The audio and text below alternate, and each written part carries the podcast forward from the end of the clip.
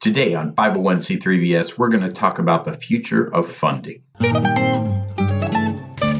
Welcome to 501c3BS. I'm your host, Zoot Velasco, Director of the Gianneschi Center for Nonprofit Research at Cal State Fullerton's Mihaylo School of Business and Economics. Join me today as we debunk the myths of the social sector. We will cut down the weeds and clear your path for organizational growth. This is a presentation I've been doing in the community and has become quite popular, and I thought I would do it as a podcast. You know, fear has two meanings. You can forget everything and run, F E A R, or you can face everything and rise. The choice is yours. And with technology, these are your choices. You can be computer free and leave the 21st century and not interact with anyone, or you can learn and adapt. I just want to remind you that in 1980, a top of the line computer system was a 10 megabyte computer for $6,000. And for more money, you can buy what was then called a microcomputer, which was the size of an electric typewriter. We've come a long way to a point now where we have more computing power in our pockets on our smartphones than the entire Apollo 11 moon mission had. If you listen to Amir's podcast on technology, you know about all the things that are coming up. Cloud computing has changed everything. We're not talking about mm, gigabytes of information anymore. We're not talking about terabytes or petabytes. We're talking about zettabytes of information. Millions upon millions upon millions upon millions of bytes of information coming over our smartphones every day. Quantum computing is going to make it easier to get more information and larger files quicker and faster into your phones. Smart Spaces and the Internet of Things is connecting the world around us to computers in a way that will fully automate most of our lives. We'll have fully automated cars, trucks, drones, and planes. And all of this automation will, according to many people, get rid of as much as 48% of our jobs as we know them today. We have AR, VR, and MR coming with remote learning and remote working. Blockchain will change the way that we do things like banks, insurance, healthcare, anything that requires secure information will change through blockchain. If you want to find out more about these changes, you can listen to our discussion on the future of technology that we did on a podcast earlier. You can watch a very interesting and funny video on BuzzFeed. Just Google the BuzzFeed privacy prank and you can see how we have no privacy anymore, that privacy is a thing of the past on the internet. You can watch the PBS Frontline program on AI. Listen to the Radiolab podcast on CRISPR. There's actually more than one of them. And their podcast on the eye in the sky. Check out the Reply All podcast number 135 on robocalls. There's a great article on Bloomberg.com, Beyond Gaming and the Future of VR. And the Next Web has a great article on the VR revolution. Those are some good things to kind of orient you to things that are happening in the future, things that we should all be aware of because they're going to be affecting us very soon, and in some cases, even as we speak. So, what does this all mean for the social sector? Well, with all of this automation, many things that we do now and hire staff for will be automated, and we won't need staff for those things. A lot of jobs are going to be lost to automation, and there is a mission there for organizations to retrain people for new jobs. There is more virtual life and less real life, meaning that people are going to need places to gather and have real life experiences. And there'll be a boom for those things that do not automate and provide those real life experiences. Things like medical services, food services, arts, and museums. Another important change that's coming and is in some ways here now is the way that we look at endowments. Do you think that the Gen X generation, the millennial, Gen Y generation, and the Gen Z or Zennial generation, do you think that these three generations are going to be giving endowments in the same way that previous generations have? I can tell you they will not. Technology is changing the way people think about giving. Organizations that are smart will do the most to optimize their endowment giving by the baby boomers before my generation, the baby boomer generation, is gone from this earth. Organizations that have done well at growing their endowments will have a lot more time to be able to change in the future than organizations who don't have that cushion. So, one of the first things that we can do if we're really thinking about the future of funding is do a better job at building our endowments with our older population before they're gone. Next, there are many new ways of giving. We have crowdfunding, chatbots, online peer to peer fundraisers, less galas, and donate by text and voting. There are also new apps out there that will help with giving. Things like Coin Up, Share the Meal, Charity Miles, Fotition, and One Today. There's a MarketWatch.com story about these apps. These are all apps that provide a way to give to those in need at the click of a button. So let's take these things one at a time. Crowdfunding. For younger people in my audience, you're very familiar with crowdfunding. For those of us who are a little older, crowdfunding is not something that you're going to be able to use for everything. But for very specific things, it can be very beneficial. For example, emergencies. When you have a project that's in an emergency situation and you can convey the poignancy and the purpose, that's a great thing for crowdfunding. I'll give you an example.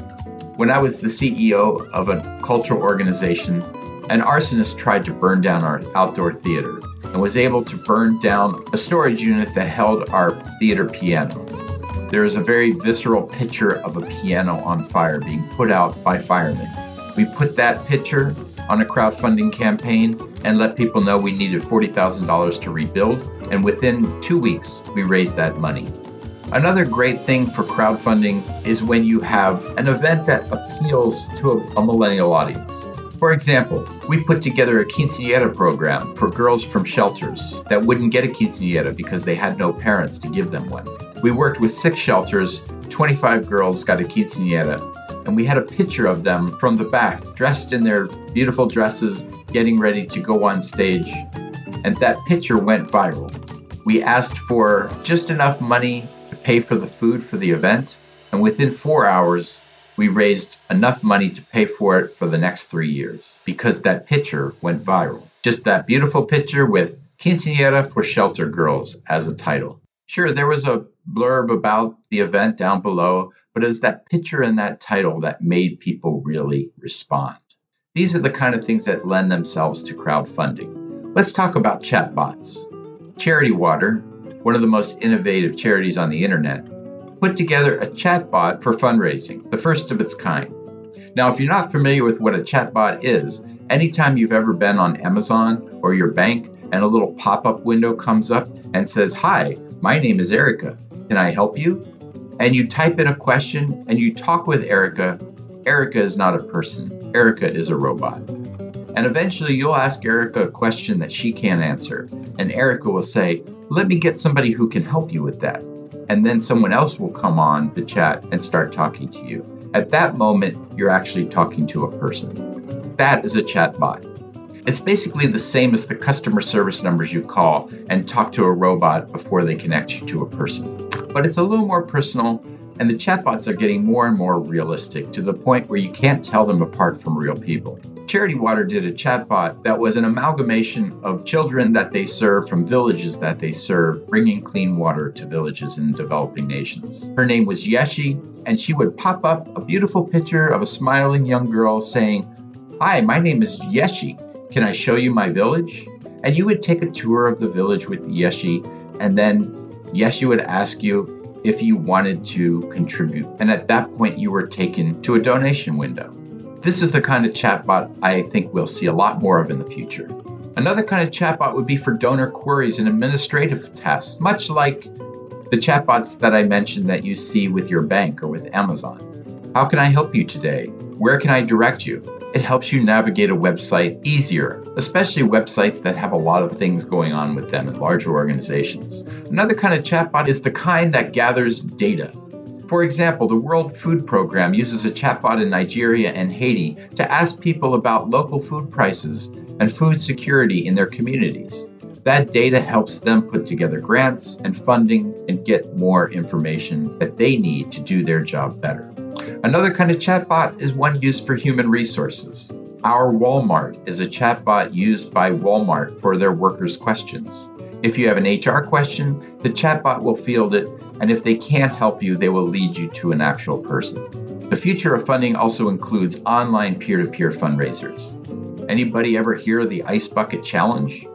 These kinds of fundraisers are becoming an important part of the future and certainly a great way to get younger people more involved in charitable organizations. People do these kinds of fundraisers for Facebook birthday requests.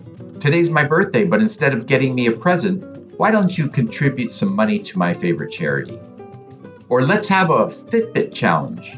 We'll all put some money to our favorite charity and see who can get the most steps over the weekend. There's no end to the kinds of DIY, do it yourself fundraisers that people can do for charities. And charities are getting better at putting DIY fundraisers as an option on their donate pages. Would you like to do a fundraiser on our behalf? And they might have some bullet items of types of fundraisers that people could do for them. For example, a penny drive at schools, fraternities and sororities doing a twister tournament at a local park. There's no end to the kinds of things that people can come up with to raise money for their local charities in a fun way that capitalizes on their own interests and passions. Next is text to donate. People can text to vote for their favorite dancer in a dance-a-thon, runner in a marathon, or local celebrity in an online challenge. Text to voting is the next big thing for fundraising.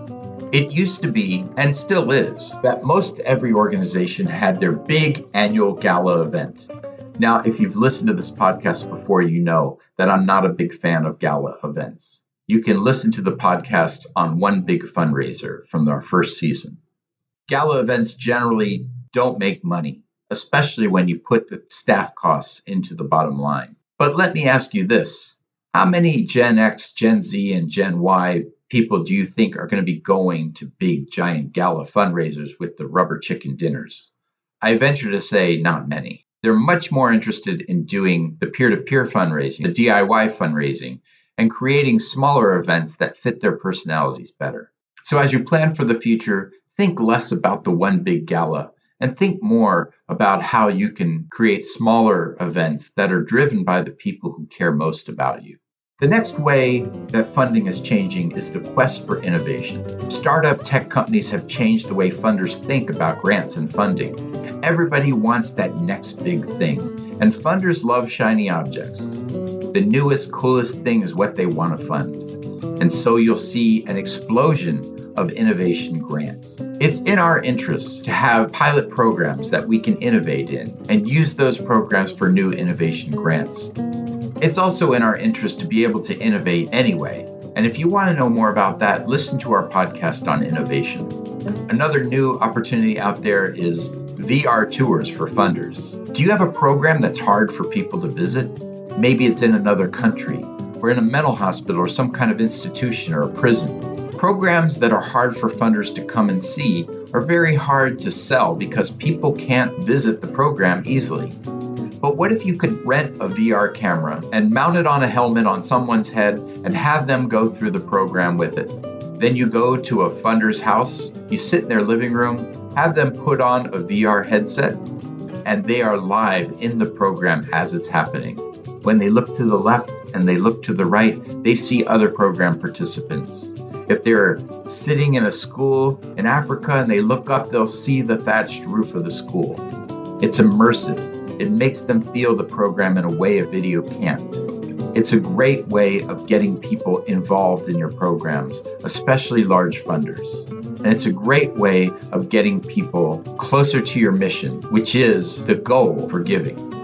I teach marketing at California State University Fullerton's Mihaylo School of Business. And when I teach marketing, we talk about the three types of media owned media, paid media, and earned media. Owned media is all the things you own your podcasts, your YouTube channels, your Instagram photos, your Twitter account, all of your social media accounts, and your website.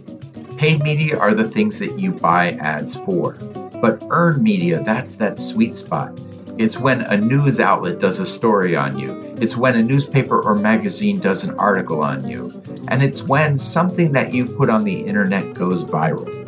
Other people start talking about it, sharing it. That is earned media. And we cannot survive without earned media. So we have to get better at what we put online. There used to be a way of thinking that all you had to do was put a lot of things online and eventually people would buy into what you're selling. That's actually not the best way. And if you listen to our podcast with Stephanie L. Smith on social media, she has some great suggestions, and I'll just reiterate them quickly now. First of all, don't be that person in the room that's always pushing your stuff and nobody wants to talk to them because all they do is talk about themselves. Don't be the narcissist in the room. It's a conversation. Make your social media feeds a conversation. Put up questions, put up answers, put up other people's posts, share things. Make your social media site the coffee table in the living room where everybody gathers around and talks over. Use high quality pictures, audio, and video that have viral qualities. It's quality, not quantity. Tell your story that has those same viral qualities. Pick one or two mediums that work best for you and post at key times like 5 a.m., 3 p.m., 4 p.m.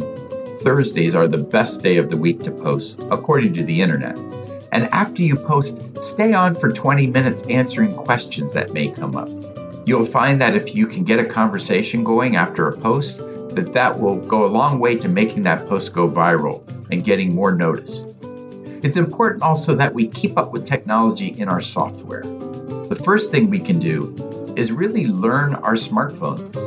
All of our smartphones are filled with free apps. Those apps can help us, and it's important for us to take some time to learn how to use those apps in the same way younger people do.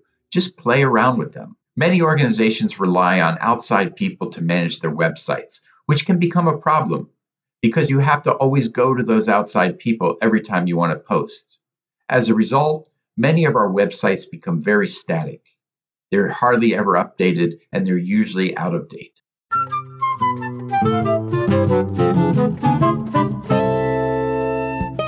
One way to stop that is by managing your own website. And it's a lot easier to do that with a product like Squarespace. I don't work for Squarespace, but I'm a big proponent of them. I use them for my websites. They have great templates, they're easy to update, and they're no harder to work than any smartphone. WordPress is also great, but it doesn't have the same templates, and it's not usually as pretty without a lot more effort. Google Office is free and should be a part of all of our work. If you go to TechSoup, you can get the premium version of Google Office free if you're a 501c3 organization. Google Office allows people to share calendars, documents, spreadsheets, and have them updated in real time. It's a great way to run your office without any extra costs. Anytime that you need to learn anything about technology, there's a free YouTube video that will teach you. Use YouTube training whenever you can. It's also important for us as organizations to not just have a social media account, but have a YouTube channel where we can post videos and maybe a podcast about what it is we do. If these things are well done and high quality, they can go a long way to bringing in earned media. We can use VR headsets in the way that I mentioned earlier, crowdfunding, and crowdsourcing. If you don't know what crowdsourcing is, it's as simple as using people on your platform to ask questions of so that you can pull them to find out what you can do to improve your services. You can use an email server like Constant Contact. There's a whole bunch of them out there. Email servers are a great way to get your information out to a lot of people quickly. And if you build a great email list with thousands of people on it, that gives you a lot of power to have other people want to partner with you because they see that you have a large following. Doodle polls and Google Forms are a great way to put together meetings and other things that are hard to get multiple people together on at one time. It may take you some time to learn these technological pieces, but they will make your life easier in the long run. And just remember the biggest asset you have in the world is your mindset. You can look at technology as the enemy, and it will be your enemy. Or you can look at it as your friend, and it will be your friend. The more time and energy you put into making it better, the better it will be for you. And remember that if you change nothing, nothing will change. Good luck in your technological journey and with the future of funding. This is Zoot Velasco for 501c3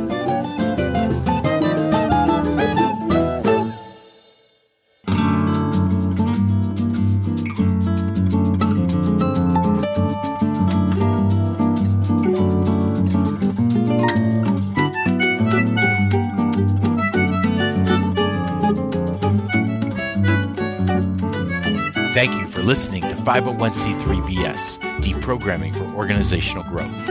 I'm your host, Zoot Velasco.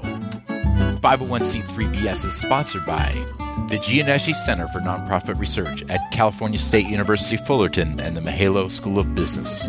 Gianneschi is spelled G I A N N E S C H I. That's G I A N N E S C H I.